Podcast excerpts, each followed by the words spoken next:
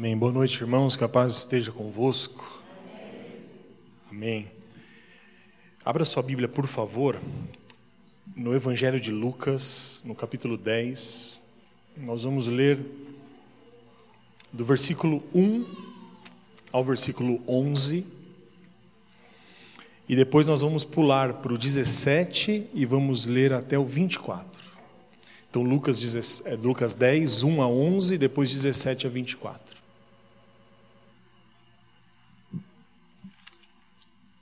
Vamos ler então o Evangelho de Lucas, mas antes disso, vamos orar é, pela palavra de Deus, orar é, por aquilo que a palavra tem a dizer a nós, para que Deus comunique aos nossos corações aquilo que Ele tem separado hoje para a sua igreja. Oremos a Ele. Deus, nós oramos a Ti e consagramos a proclamação da Sua palavra nesse momento, assim como nós temos já cantado e orado e ouvido bênçãos e testemunhos. Assim, nesse momento, nós nos dedicamos à palavra e pedimos que o Senhor fale conosco por meio dela, que por meio do seu Espírito ela possa chegar a cada coração, de cada irmão, de cada irmã aqui presente. Assim nós oramos em nome de Jesus Cristo. Amém. Amém. Então, Lucas, Evangelho de Lucas 10, capítulo, versículo 1 até o versículo 11. Antes de lermos, aqui Jesus ele vai dar uma missão a 70 discípulos. E Jesus vai explicar o que, que eles vão fazer e como vai ser feito, do versículo 1 ao versículo 11. Diz assim a palavra de Deus: Depois disto, o Senhor designou outros 70 e os enviou de dois em dois para que o precedessem em cada cidade e lugar aonde ele estava para ir. E lhes fez a seguinte advertência: A seara é grande, mas os trabalhadores são poucos. Rogai, pois, ao Senhor da seara que mande trabalhadores para a sua seara. Ide, eis que eu vos envio como cordeiros para o meio de lobos.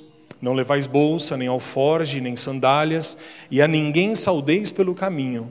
Ao entrardes numa casa, dizei antes de tudo: paz seja nesta casa.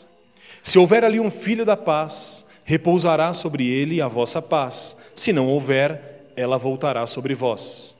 Permanecei na mesma casa, comendo e bebendo do que eles tiverem, porque digno é o trabalhador do seu salário.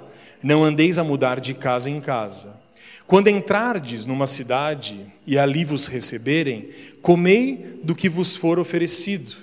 Curai os enfermos que nela houver e anunciai-lhes: a vós outros está próximo o reino de Deus. Quando, porém, entrardes numa cidade e não vos receberem, saí pelas ruas e clamai até o pó da vossa cidade, que se nos pegou aos pés, sacudimos contra vós outros. Não obstante, sabei que está próximo o reino de Deus. Versículo 17. Então regressaram os setenta, possuídos de alegria, dizendo: Senhor, os próprios demônios se nos submetem pelo teu nome. Mas ele lhes disse: Eu via Satanás caindo do céu como um relâmpago. Eis aí vos dei autoridade para pisar de serpentes e escorpiões e sobre todo o poder do inimigo, e nada absolutamente vos causará dano.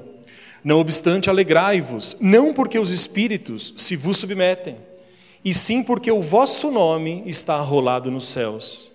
Naquela hora exultou Jesus no Espírito Santo e exclamou: Graças te dou, ó Pai, Senhor do céu e da terra, porque ocultaste estas coisas aos sábios e instruídos e as revelaste aos pequeninos. Sim, ó Pai, porque assim foi do teu agrado. Tudo me foi entregue por meu Pai. Ninguém sabe quem é o filho, senão o Pai, e ninguém e também ninguém sabe quem é o Pai, senão o filho, e aquele a quem o filho o quiser revelar. E voltando-se para os seus discípulos, disse-lhes particularmente: Bem-aventurados os olhos que veem as coisas que vós vedes. Pois eu vos afirmo que muitos profetas e reis quiseram ver o que vedes e não viram, e ouvir o que ouvis e não ouviram. Amém. Esse texto é um pouco longo, mas eu creio que lê-lo desde o início é importante para que a gente possa entender aí o que está acontecendo de fato. No versículo 1 do capítulo 10, Jesus ele junta 70 discípulos, porque Jesus percebe como ele mesmo diz no versículo 2, que a seara é grande, mas poucos são os ceifeiros. Jesus está dizendo ali que é necessário que haja mais pessoas para levar o evangelho das boas novas. Então Jesus separa ali 70 discípulos, de dois em dois, entre homens e mulheres. E esses homens e essas mulheres, eles recebem uma missão, que é a missão de ir antes de Jesus para as cidades que Jesus ia chegar, para preparar o terreno, ou seja, para preparar o ambiente para que aquelas cidades recebessem Jesus. Na maioria dos, dos tempos, isso deu certo. Em alguns casos, depois você pode ler, uh, alguns ali não receberam Jesus, mas no geral, aqueles discípulos eles foram antes para começar, para fazer a obra do Evangelho. E aí no versículo 17, eles regressam. E eles estão ali contando para Jesus o que aconteceu. E a gente percebe no versículo 17 que eles voltaram cheios de alegria. Ou seja, a missão tinha sido cumprida, o objetivo tinha sido alcançado. Não é bom quando a gente tem um objetivo na vida e a gente o alcança? Imagina Jesus, por exemplo, dando a você uma missão que é uma missão difícil, custosa, como era essa missão dos discípulos, e as coisas acabam dando certo. E eles chegam no versículo 17, eles dizem assim: Senhor, os próprios demônios se nos submetem pelo teu nome. Ou seja, eles oravam e os demônios, até o mal, os demônios saíam das pessoas, eram expelidos. E a Bíblia diz que eles estavam possuídos de alegria. E o que está acontecendo aqui, meus irmãos, nada mais é do que uma reunião, talvez a gente pode dizer, da primeira igreja que existiu na terra, no Novo Testamento. Nós temos aqui 70 membros de uma igreja, de uma comunidade pequena, e nós temos um pastor que é Jesus Cristo. E esse pastor, ele dá uma missão aos 70 membros, e esses 70 membros estão agora fazendo uma avaliação desse trabalho. Então, acho que dá para imaginar o que está acontecendo aqui. Jesus os manda e os espera, e eles voltam contando o que aconteceu.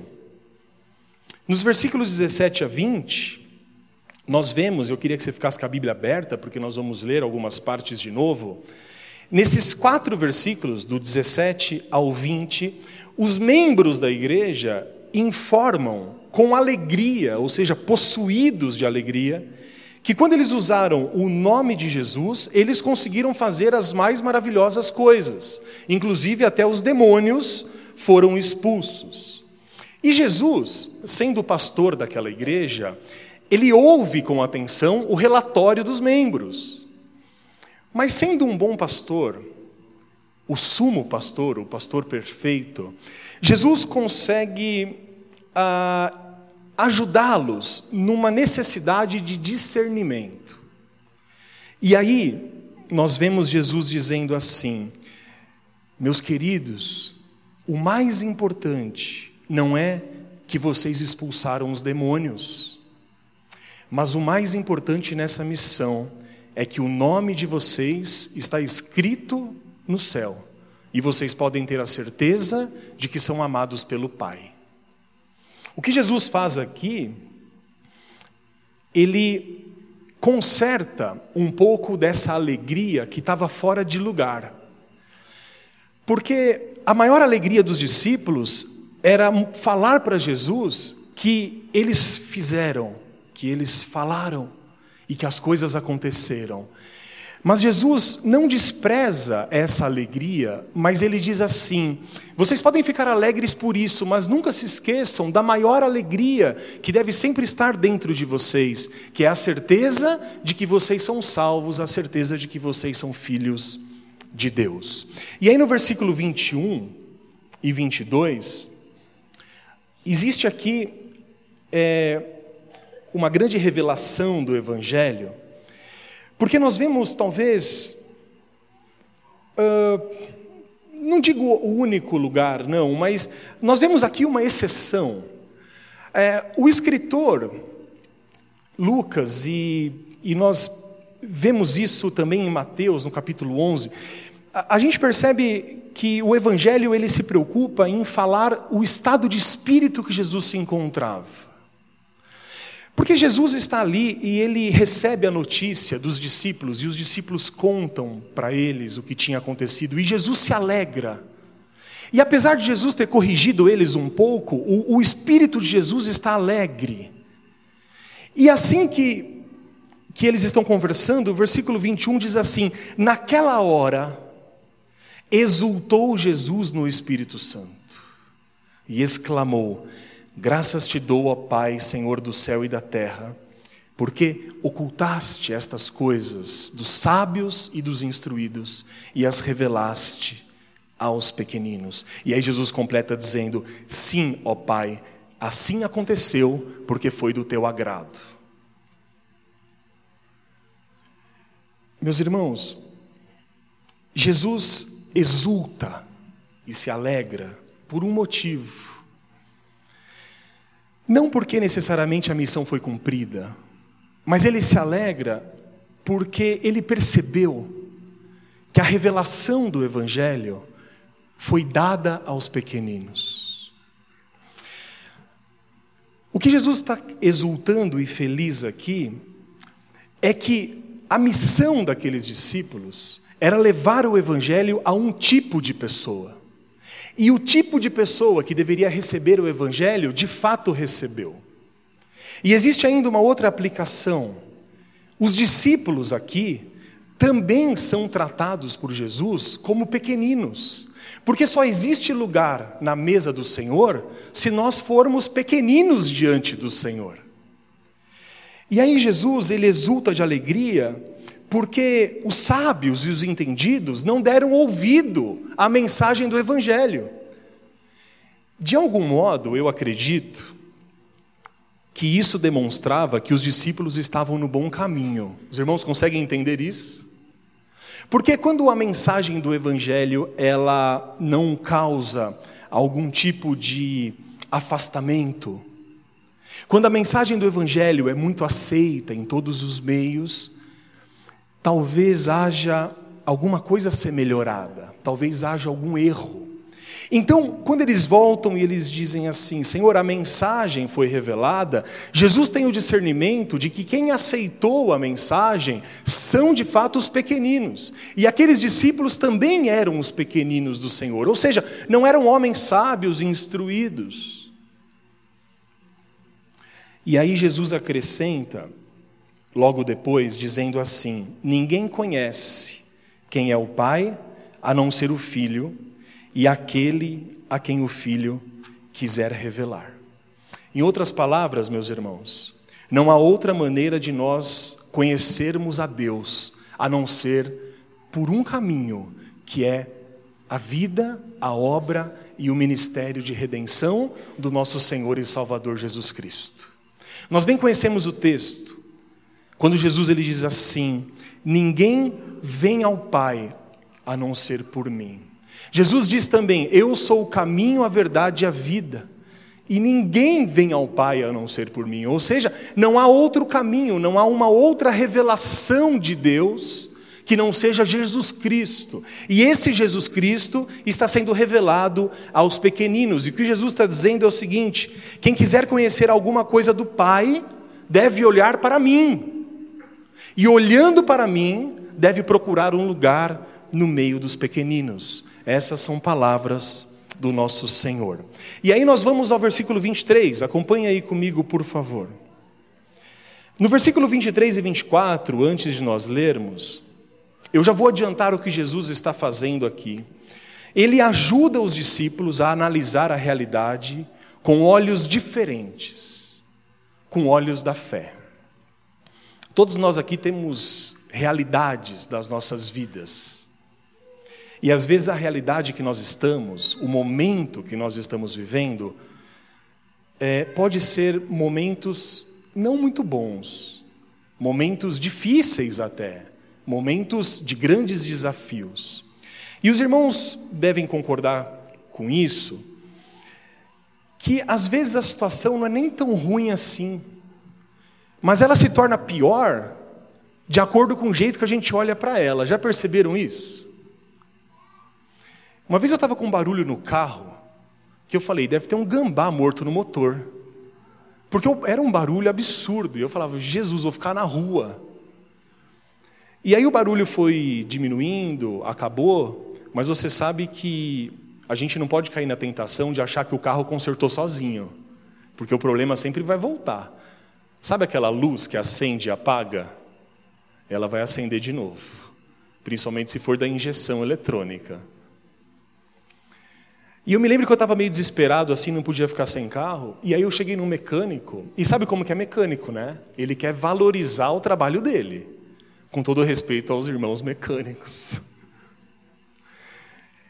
E aí ele olhou para o carro, e sabe, sabe aquele silêncio, né? Aí ele olhou, falou assim: ih, rapaz. E eu já fui quase que morrendo por dentro, né? Ó, oh, o problema aqui, ixi, tem que deixar o carro aí. Aí eu desconfiei um pouco e fui num outro rapaz perto, porque falei, ah, vou tentar outra pessoa. E quando eu cheguei lá, aquele mecânico ali, ele me acalmou. E ele disse assim: não, isso aqui é isso aqui, é um barulhinho e tal. Fez o trabalho lá, resolveu, me cobrou 20 reais. Eu dei 30 para ele ainda, era o que eu tinha ali de dinheiro. E aí eu me lembro que eu saí de lá e Aquele problema que era tão gigantesco, ele, naquele momento, não se tornou tão gigantesco, porque depende da maneira que você olha. E às vezes a gente está passando por uma dificuldade ou por uma ansiedade e a gente aumenta as coisas, já percebeu isso? E a gente sofre por antecipação, e a gente sofre mais do que deveria sofrer. Então nós temos esses problemas, ou seja, nós enxergamos a realidade, mas geralmente a gente olha com os nossos olhos. Então, às vezes, a gente tem um parente doente, ou a gente está orando por alguém para ser salvo, e aí a gente desanima, e a gente fala: nossa, mas isso é tão impossível. E aí Jesus vai dizer assim: se vocês olhassem com os olhos da fé, vocês veriam que para Deus nada é impossível. Vocês começariam a enxergar que aquilo que é difícil e impossível para o homem, para Deus, basta um toque dele para que as coisas se transformem. Então, nos versículos 23 e 24, o que Jesus faz? Ele ajuda aqueles discípulos a enxergarem a realidade com olhos diferentes, que são olhos da fé. E quando você enxerga as coisas com os olhos da fé, o que, que acontece? Você olha para a situação agora, mas você consegue enxergar uma situação diferente no futuro. Isso é ter fé.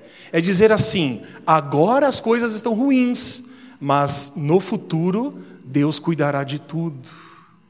E o que Jesus está dizendo é que eles deveriam olhar as coisas com os olhos da fé. O versículo 23 diz assim: E voltando-se para os seus discípulos, disse-lhes particularmente: Bem-aventurados os olhos que veem as coisas que vocês estão vendo.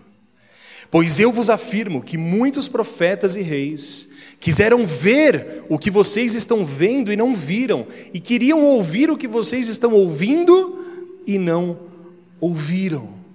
O que Jesus está dizendo para aquela igreja, de 70 membros ali, é que é na igreja que as coisas maravilhosas acontecem, e não fora da igreja, e não no mundo. Só que às vezes a gente está num lugar, assim como eles estavam, que eles não estão com os olhos abertos. Nós cantamos aqui, não é? Pedindo para que Deus ilumine os nossos olhos. E a Bíblia, eh, e o apóstolo Paulo faz uma analogia com olhos da fé e olhos do coração. Então, Jesus está dizendo assim para eles: meus queridos, deem importância para as coisas que estão acontecendo com vocês. Porque o que vocês estão vendo, profetas do passado dariam a vida para ver. O que vocês estão ouvindo, pessoas poderosas como os reis teriam dado a vida para ouvir aquilo que agora vocês estão ouvindo. O que Jesus está dizendo a eles é assim: comece a olhar a realidade com os olhos da fé, porque é nesse momento que a palavra de Deus está se cumprindo, ou seja, o Filho do Homem está entre vós.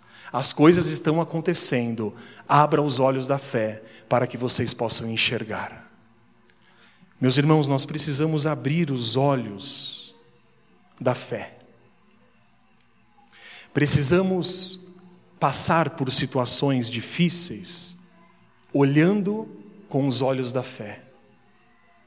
Porque se nós fizermos isso, a vitória está mais próxima de nós. O nosso espírito não vai se abalar. E nós vamos, cada dia que passa, sendo fortalecidos pelo poder do nosso Senhor Jesus Cristo. Então, o que nós vemos nesses textos, nesses versículos aqui que nós lemos, do 17 ao 24, é um pedaço pequeno da Bíblia que nos dá uma ideia de como que a igreja de Jesus funcionava. Porque Jesus tinha uma igreja. Era ele e os discípulos.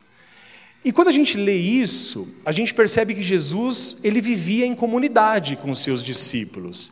E a gente percebe também que naquela igreja acontecia coisas que até hoje acontecem. Na igreja de Jesus, por exemplo, havia reunião, havia oração, havia o que está acontecendo aqui, uma avaliação do trabalho, havia ajuda mútua e todas estas coisas. E eu creio que essa espécie de primeira igreja que se formou ao redor de Jesus pode servir como modelo para a nossa igreja e para cada um de nós, para todos nós que viemos depois. E quando nós aprendemos sobre as características dessa igreja de Jesus, a gente continua fazendo aquilo que está dando certo, mas a gente também pode corrigir algumas coisas que precisam ser corrigidas. Você já fez um balanço da sua vida em algum momento? Não é isso que nós fazemos? A gente para, a gente pensa e a gente fala assim: isso eu vou continuar, mas isso eu preciso mudar. Nós, como igreja, e nós somos a igreja de Cristo. Jesus diz assim: Onde duas ou mais pessoas estiverem reunidas em meu nome, ali eu estarei. A igreja de Cristo é a reunião de pessoas que amam a Jesus Cristo. E era isso que estava acontecendo aqui, e é isso que pode nos ajudar. E eu gostaria de pensar com os irmãos, nesse momento, de maneira muito breve, sete características da igreja de Jesus e seus discípulos, e como que esses exemplos devem ser seguidos por todos nós. E eu vou andar um pouco nos textos, gostaria que os irmãos me acompanhassem nisso. A primeira característica de uma igreja cristã está em Mateus capítulo 23. Eu gostaria que os irmãos olhassem aí. Mateus 23, versículo 8 ao versículo 10.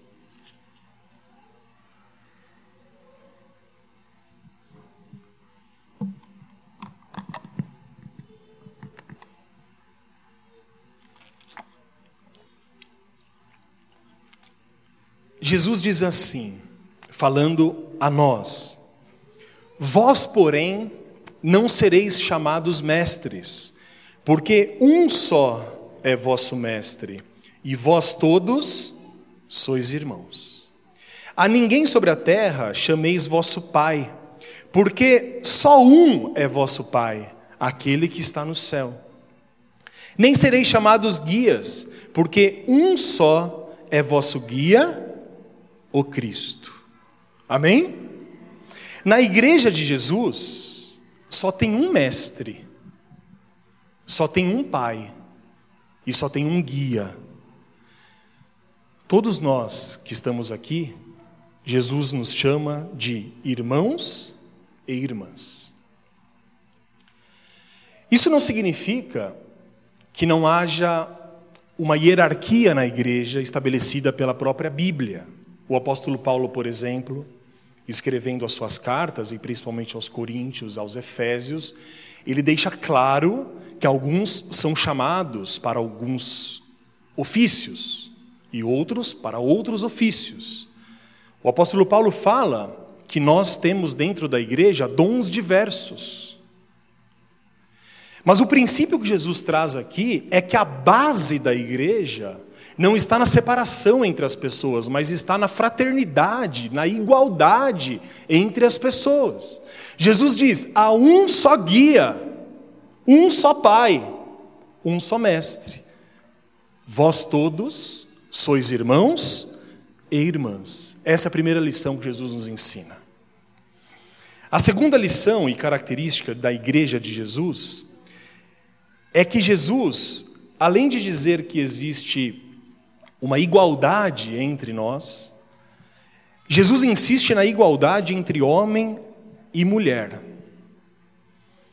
E nós vemos no evangelho que Jesus, ele valoriza de forma igual homens e mulheres. Ele dá missões para ambos. E além disso, nós vemos na Bíblia que tanto homens como mulheres seguiam a Jesus desde o início do seu ministério na Galileia. Portanto, Jesus não fez diferença entre homens e mulheres, não colocou mulheres abaixo de homens.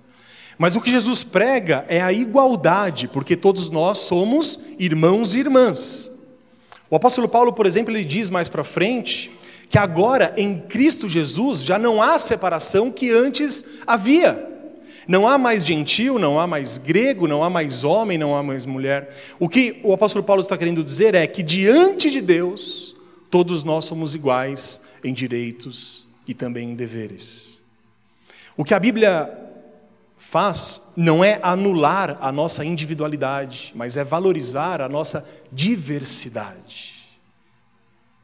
A Bíblia não quer que homens tenham características de mulher e vice-versa. Mas o que a Bíblia nos ensina é que ninguém tem mais privilégio diante de Deus por ser homem, por exemplo, ou por ser branco, por exemplo, ou por ser rico, por exemplo. O que Jesus está dizendo é que a característica de uma igreja de Deus, de Cristo na terra, é que há uma igualdade entre homens e mulheres. Eu queria dar esse exemplo, que os irmãos abrissem, por favor, em Marcos, no capítulo 15, versículo 40. Nós vamos ler um exemplo de como que as mulheres acompanhavam o ministério de Jesus desde o início. Marcos 15, 40 e 41.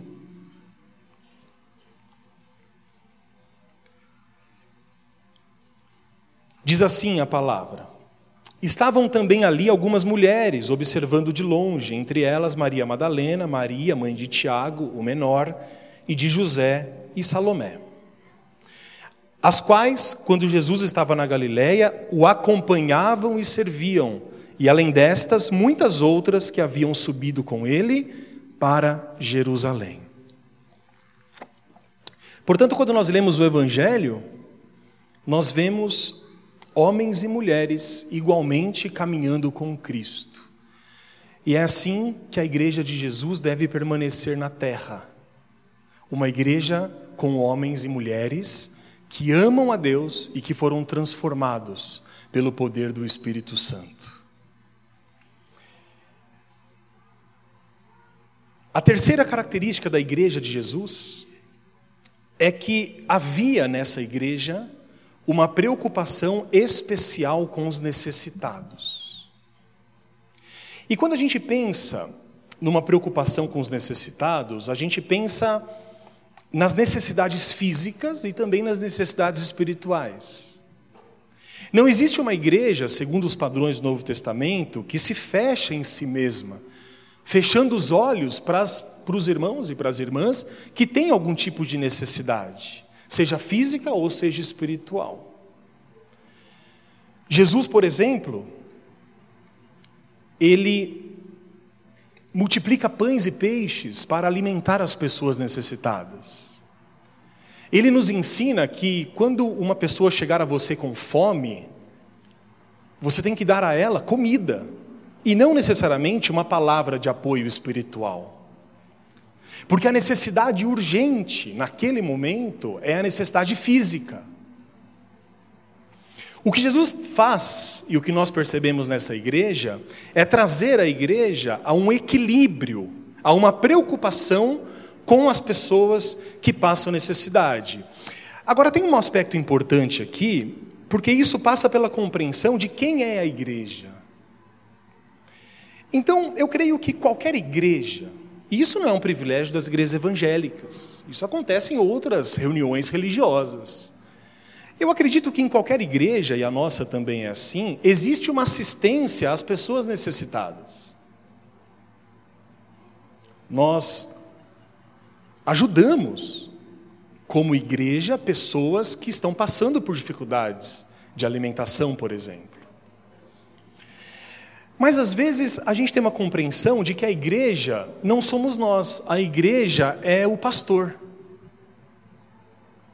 Uma vez uma irmã chegou para mim e disse assim: Felipe, é, eu encontrei uma pessoa na rua e ela me pediu se eu pudesse dar a ela uma cesta básica.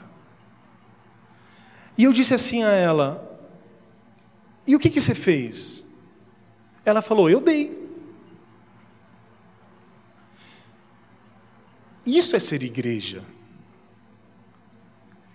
E os irmãos vão entender que muitas vezes nós temos condições de ajudar as pessoas e nós encaminhamos a outras pessoas. E nós terceirizamos o serviço, porque é muito mais fácil. Então, às vezes, nós podemos ajudar alguém, está dentro da nossa possibilidade, aí você fala assim: Ó, oh, vai lá falar com o pastor Joel que ele é muito bonzinho. Ou vai lá procurar o Ministério de Assistência Social lá da nossa igreja, porque eles vão resolver o seu problema. Mas Deus está apresentando o problema a você, para que você sirva como instrumento e como bênção na vida dessa pessoa.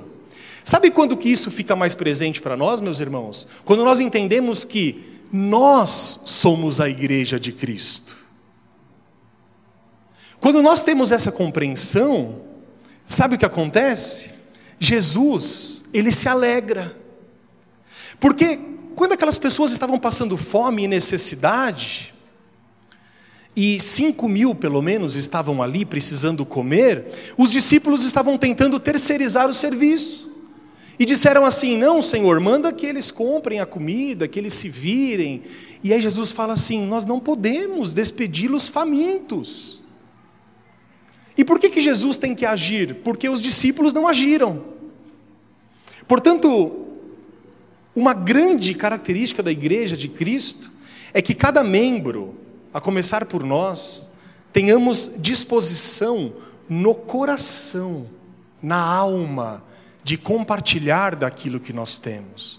E eu queria que nós abríssemos em Atos, capítulo 4, versículo 32 para que a gente veja como que a igreja de Atos resolvia essas questões. Lembrando que igreja eram os membros da igreja, e não necessariamente uma instituição organizada com uma liderança. Atos 4:32 diz assim: Da multidão dos que creram, era um o coração e a alma e ninguém considerava exclusivamente sua nenhuma das coisas que possuía, tudo, porém, lhes era comum. O discurso bíblico, ele vai contra a lógica do mundo, que diz assim, é cada um por si, e ainda usam Deus por todos. Ah, se Deus se vingasse todas as vezes que a gente usa o nome dele em vão, né? No mundo é cada um por si, cada um se vira. Mas aqui, quando nós vemos, a Bíblia está dizendo que cada irmão da igreja tinha a noção de que aquilo que eles tinham não era só deles, mas que dentro das possibilidades poderia ser compartilhado com as outras pessoas. E antes que você pense é, nessa nesse discurso fácil que algumas pessoas dizem por aí, ah, então você tem dois carros, dá um para mim, você tem uma casa, divide com todo mundo. Não é isso. Não é isso. O texto bíblico não está dizendo isso. O texto bíblico nos ensina, meus irmãos, que cada crente tem que ter uma disposição de alma e de coração para estar sempre atento a ajudar o próximo. Sempre atento a dentro das possibilidades utilizar inclusive dos seus bens, porque o crente sabe que aquilo que ele tem não é dele, mas foi Deus que deu. E quando Deus quer que nós abençoamos ou abençoemos as pessoas, que nós possamos ter isso no coração. E quando nós olhamos para a igreja de Jesus e para a igreja dos apóstolos, nós percebemos que havia neles uma disposição de alma e de coração. Eles viviam em comunidade, no sentido de que, se um irmão está precisando de ajuda, eu vou ser o primeiro a me oferecer. O pastor Joel sempre fala sobre isso e dá alguns exemplos que são chocantes para nós. Ele dá o exemplo de uma irmã que quase perdeu a mão, rebocando a sua própria casa com cimento, porque ela não sabia. E convenhamos, não deve ser fácil você jogar o cimento e ele parar lá, não é? Exige uma técnica. E essa irmã não encontrou ajuda.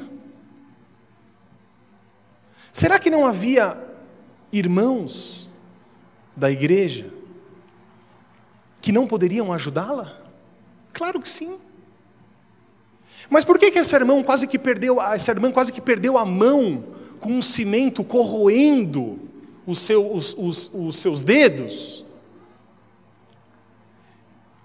Porque isso pode nos servir de lição para estarmos com os ouvidos atentos, com os olhos atentos para o que se passa à nossa volta e na nossa comunidade. Eu tenho certeza que às vezes as necessidades de alguns irmãos chegam a todos nós, não chegam? E se você tiver essa disponibilidade, essa disposição, a igreja de Cristo será grandemente abençoada. Que a gente tenha, meus irmãos, que a gente não caia, na verdade, na tentação de terceirizar o que Deus está nos apresentando. Mas que se alguém precisar de carona, que seja você quem dê essa carona. Se alguém precisa de um serviço e você fica sabendo de alguma necessidade que está dentro da sua possibilidade, que seja cada um de nós a quem Deus chamou, a gente não quer ser usado como instrumentos de Deus? E Deus apresenta a necessidade e nós falamos: ah, procura o irmão tal, procura o irmão tal, procura o pastor. Que essa seja uma grande lição para nós, porque assim era a igreja de Jesus Cristo. A quarta característica da igreja de Jesus, eu estou chamando de igreja de Jesus aquela igreja que se formou ao redor de Jesus, irmãos estão entendendo? Jesus e os discípulos ali. A quarta característica que salta aos nossos olhos é a que está colocada em Marcos, aí mesmo, um pouquinho para trás, 10,44. Vamos ler? Vocês estão muito desanimados ou posso continuar? Posso? Obrigado. Falem assim, estamos concentrados. Marcos 10, 44.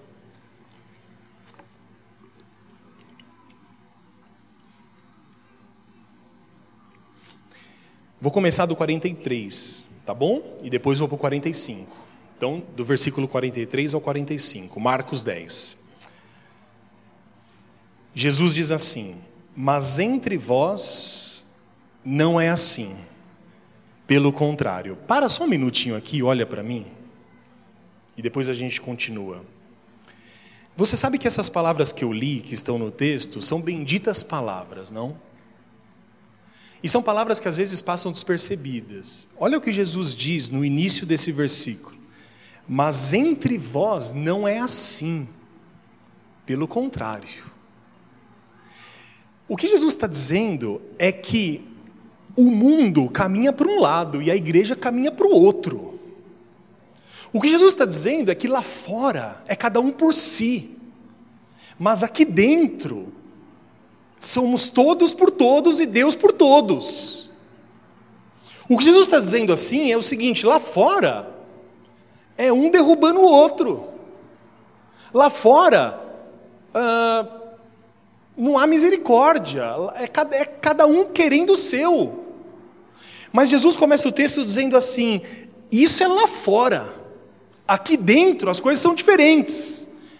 Essa é a característica da igreja, hein? Ser diferente do mundo, ser um lugar de refrigério, um lugar de paz. Lá fora é um lugar de competição, aqui dentro é um lugar de harmonia entre os irmãos.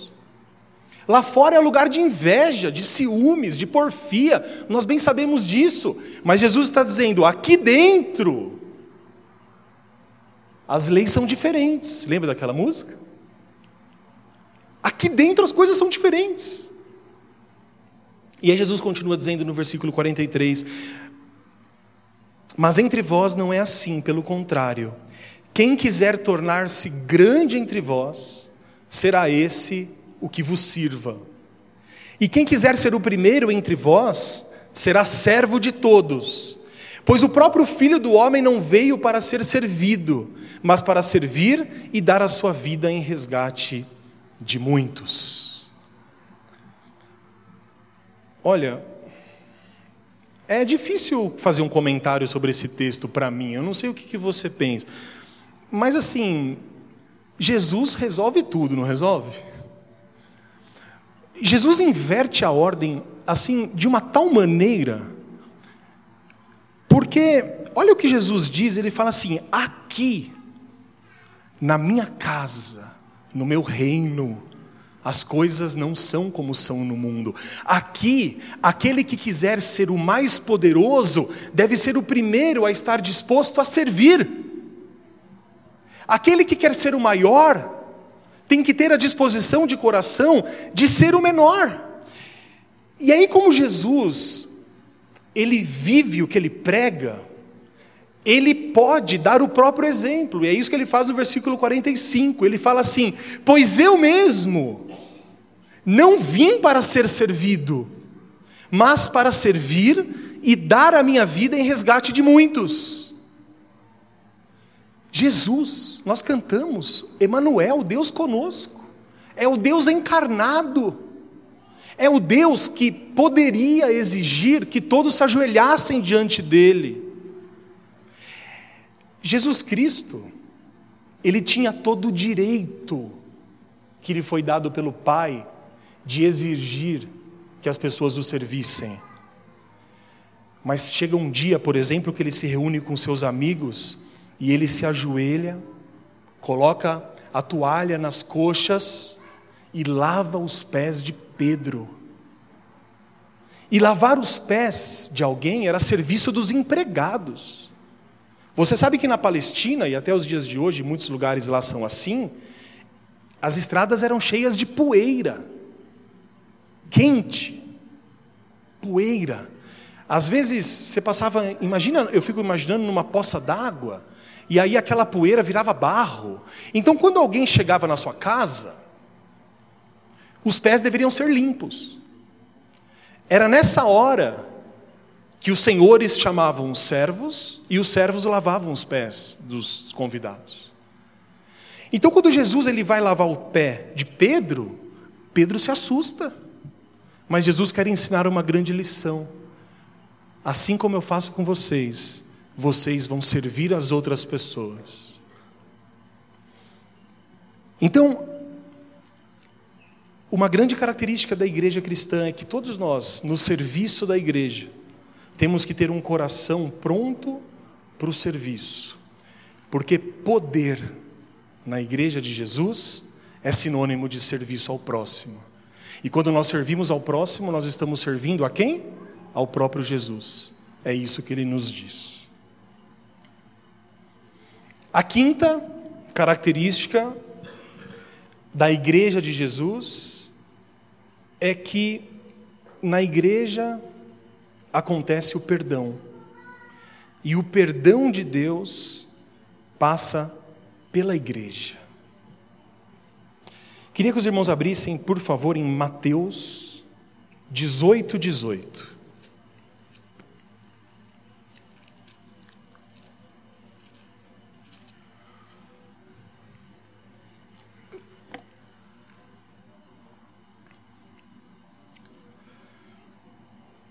Jesus diz assim, um texto muito conhecido: Em verdade vos digo que tudo o que ligardes na terra será, terá sido ligado nos céus, e tudo o que desligardes na terra terá sido desligado nos céus. Jesus está falando aqui sobre relacionamento entre os irmãos. E é isso que eu queria explicar no versículo 15. Vamos ler? Ainda no capítulo 18, versículo 15. Jesus está falando sobre problemas entre irmãos, problemas de relacionamento. Se teu irmão pecar contra ti, vai arguí-lo entre ti e ele só. Se ele te ouvir, ganhaste o teu irmão. Amém? Nós somos pessoas, não somos? E às vezes nós temos alguns problemas de relacionamentos. E a igreja é um lugar muito melhor do que no mundo, mas ainda assim não é um lugar perfeito. Porque eu e você estamos aqui. Enquanto nós estivermos aqui, algumas coisas podem acontecer. O que Jesus está dizendo é assim: se tiver algum problema entre os irmãos, um mal entendido, uma ofensa, ah, ele não me olhou, aquela coisa. Jesus diz assim: não vai botar a boca no trombone, não vai dedurar para o pastor. Antes que isso seja necessário, se aproxima do teu irmão, converse com ele, resolva o problema. E o texto está dizendo o seguinte: se ele te ouvir, e no caso você for o ofendido, você ganhou o seu irmão. E aí o versículo 16 diz assim: Se porém ele não te ouvir, toma ainda contigo uma ou duas testemunhas, para que pelo depoimento de duas ou três testemunhas toda a palavra se estabeleça. Então tem alguns casos que é necessário chamar outras pessoas para estarem juntos, muitas vezes para mediar a situação. E aí Jesus chega no extremo. Versículo 17: E se mesmo assim não for resolvido, se ele não te atender, dize-o à igreja, e se recusar também ouvir a igreja, considera-o como gentil e publicano, ou seja, como incrédulo. E aí Jesus vai dizer: Porque tudo o que for ligado na terra será ligado no céu, e tudo o que for desligado na terra será desligado no céu. O que Jesus está enaltecendo aqui é um princípio é o princípio de que a igreja ela é a detentora do perdão.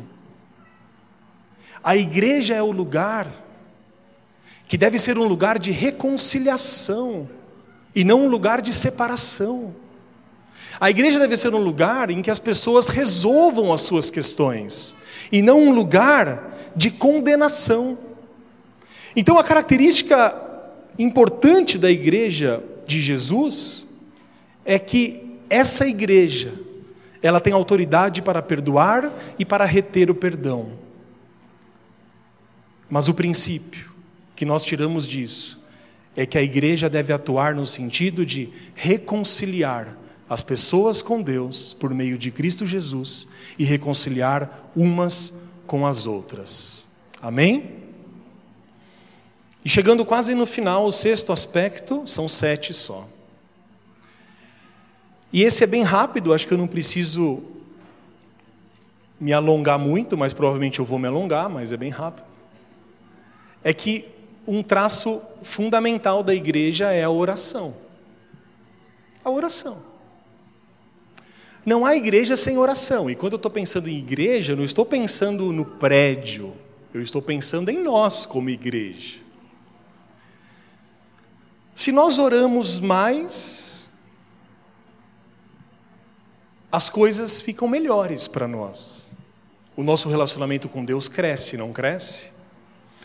Por que, que às vezes, e eu creio nisso, Deus nos manda algumas ansiedades e alguns problemas? Talvez porque a gente esteja orando pouco e a gente ora mais quando as coisas não saem do jeito que a gente quer. Eu estava num culto de domingo, em outubro, sentado ali. Eu estava terminando uma bendita licenciatura que me perseguiu durante algum tempo e graças a Deus deu tudo certo. E eu precisava fazer um estágio. Só que eram tantas horas de estágio, os irmãos imaginam como que deve ser, um curso universitário e tudo mais. E eu estava sentado ali, e me deu um estalo. Eu olhei no calendário e eu precisava fazer 150 horas de estágio. Só que eu podia fazer só seis horas por dia. Não precisa fazer a conta.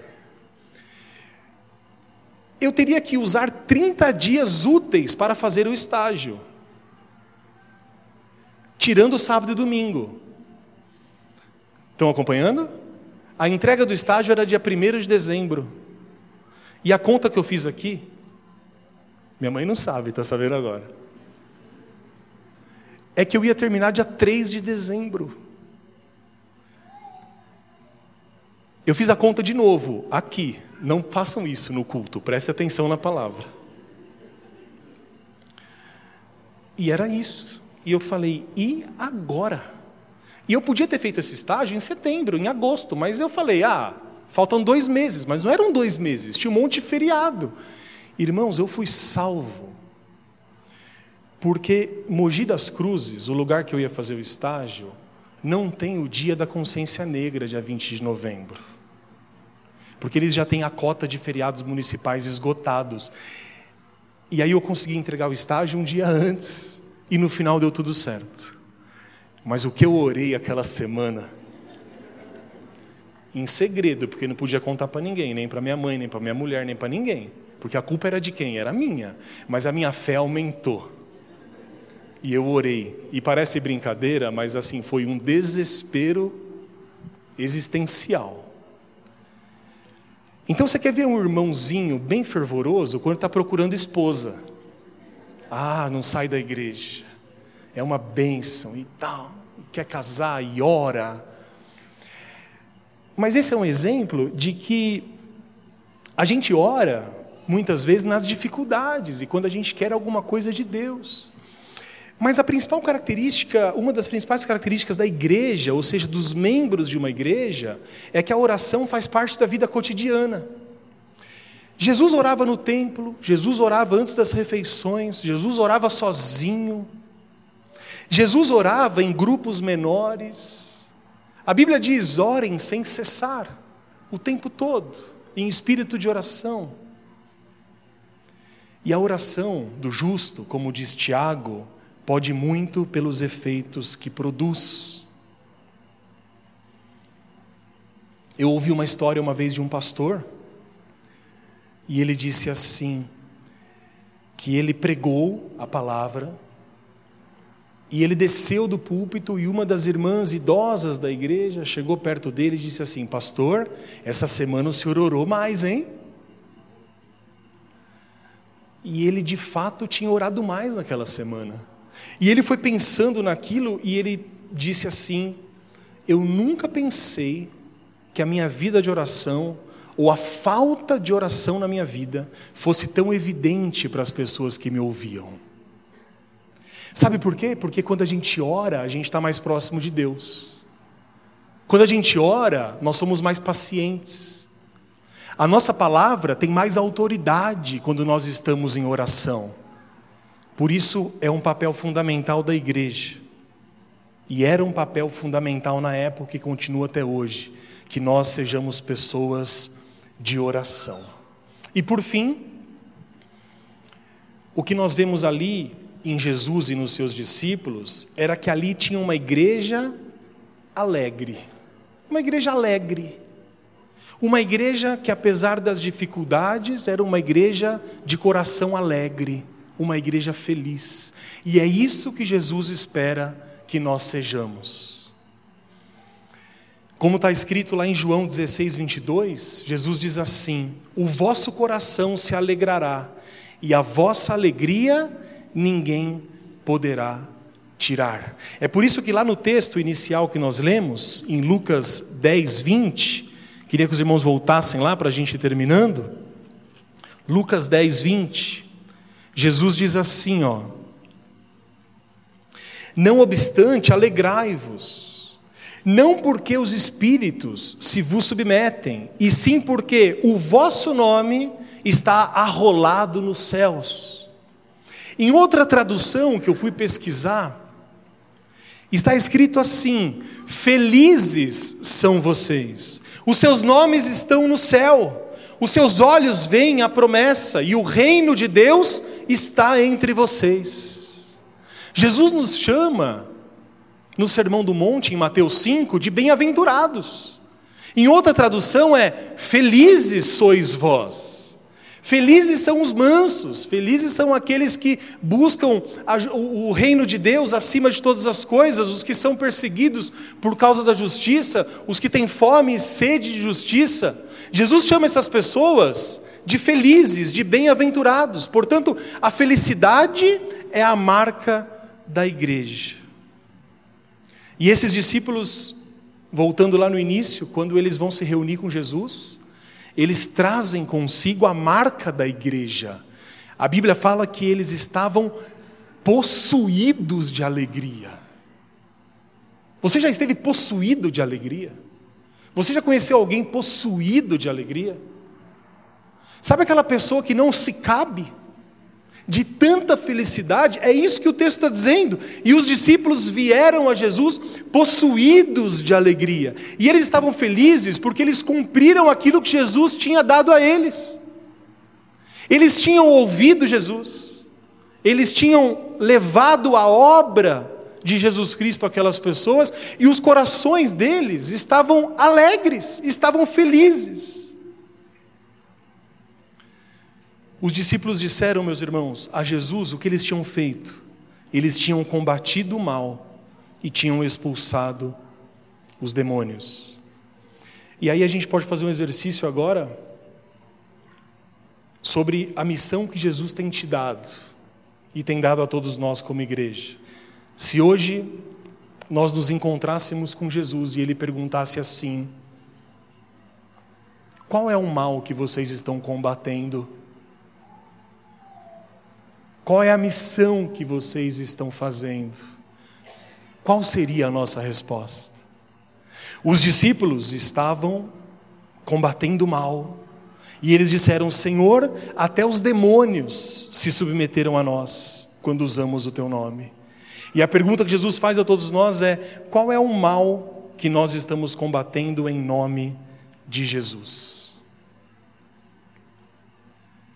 Em nome de Jesus nós temos combatido, dentro das nossas possibilidades, a tristeza que chega no coração das pessoas. Em nome de Jesus nós estamos combatendo o mal da pobreza, da violência, do ódio. Em nome de Jesus, nós estamos ajudando a semear o mal ou estamos combatendo aquilo que nos afasta e aquilo que afasta as pessoas de Deus? Nós estamos usando o nome de Deus para quê? Nós estamos usando o nome de Jesus para quê? Portanto, o que Jesus tem a nos dizer, a partir desse texto, é assim: vocês têm uma missão, a missão de semear a paz, a missão de acabar com as discórdias.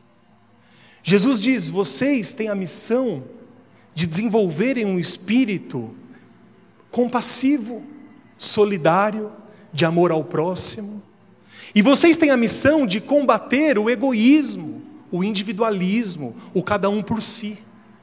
E aí, se nós estivéssemos hoje diante de Jesus, o que, que nós diríamos a Ele? Uma outra coisa que o texto nos traz é: Jesus chama a atenção deles para aquilo que é mais importante. E o tempo todo a Bíblia nos leva a pensar, meus irmãos, naquilo que é mais importante. Porque nós temos os nossos olhos meio nebulosos, a gente tem a tendência de colocar os olhos em coisas menos importantes. E os discípulos estavam possuídos de alegria por coisas importantes, mas não a coisa mais importante. E aí Jesus diz assim a eles: a verdadeira felicidade é porque o nome de vocês está escrito no céu. O que significa, meus irmãos, para nós quando Jesus diz isso? O seu nome está escrito no céu. Jesus nos diz que esse é o motivo de maior alegria que um cristão deve ter. Jesus quer que nós nos alegremos quando nós fazemos coisas em seu nome. Jesus diz que a, alegria, a Bíblia diz que a alegria do Senhor é a nossa força. A pastora Sandra disse e falou sobre a irmã Maria, a sogra da irmã Nana, que foi para os braços de Deus na sexta-feira. E essa irmã, que não podia vir à igreja por um problema de saúde, teve um encontro grandioso com Jesus Cristo. E ela insistiu para ser batizada. E nós gostaríamos que ela viesse para ser batizada na igreja, porque seria bom para ela, para a igreja, e nós fizemos esse esforço. E ela não foi batizada no dia lá que deveria ter sido batizada aqui, porque ficou impossibilitada de vir. Aí ela chegou para os irmãos e disse assim: Agora eu vou ser batizada de qualquer jeito. E foi batizada em casa. Mas ela foi batizada e encontrou a salvação porque irmãos da nossa igreja se dispuseram a ir à casa dela meses a fio fazendo chuva, frio ou sol, esses irmãos saíram das suas casas e foram à casa dessa irmã levar a palavra de Deus a ela. E com a ajuda do Espírito Santo, ela foi convencida dos seus pecados e ela foi transformada pelo poder do Espírito Santo de Deus. Essa irmã foi batizada há um mês e agora ela já está sentada à mesa do nosso Senhor e Salvador Jesus Cristo. Está em comunhão com todos os santos, com todos aqueles que foram antes dela, e já está aproveitando de modo glorioso aquilo que um dia todos nós iremos aproveitar. Não é para nos alegrarmos com isso? Então Jesus não condena que nós nos alegremos quando fazemos um bom serviço na casa dele. Na verdade, nós devemos sempre nos alegrar porque a alegria é característica da igreja. Mas o que Jesus está dizendo aqui é um equilíbrio. Ele diz assim: mas o mais importante de tudo é que nós tenhamos um coração feliz pela certeza de que fomos salvos por Ele e os nossos nomes repousam para sempre no céu. Que essa esperança e consolação fortaleça o seu coração e te dê alegria para continuar e fazer toda boa obra na casa do Senhor, porque Jesus diz assim, o apóstolo Paulo diz assim: no Senhor a obra nunca é vã, no Senhor o vosso trabalho nunca é vão. Que Deus nos abençoe e nos dê a alegria do seu Santo Espírito, em nome de Jesus.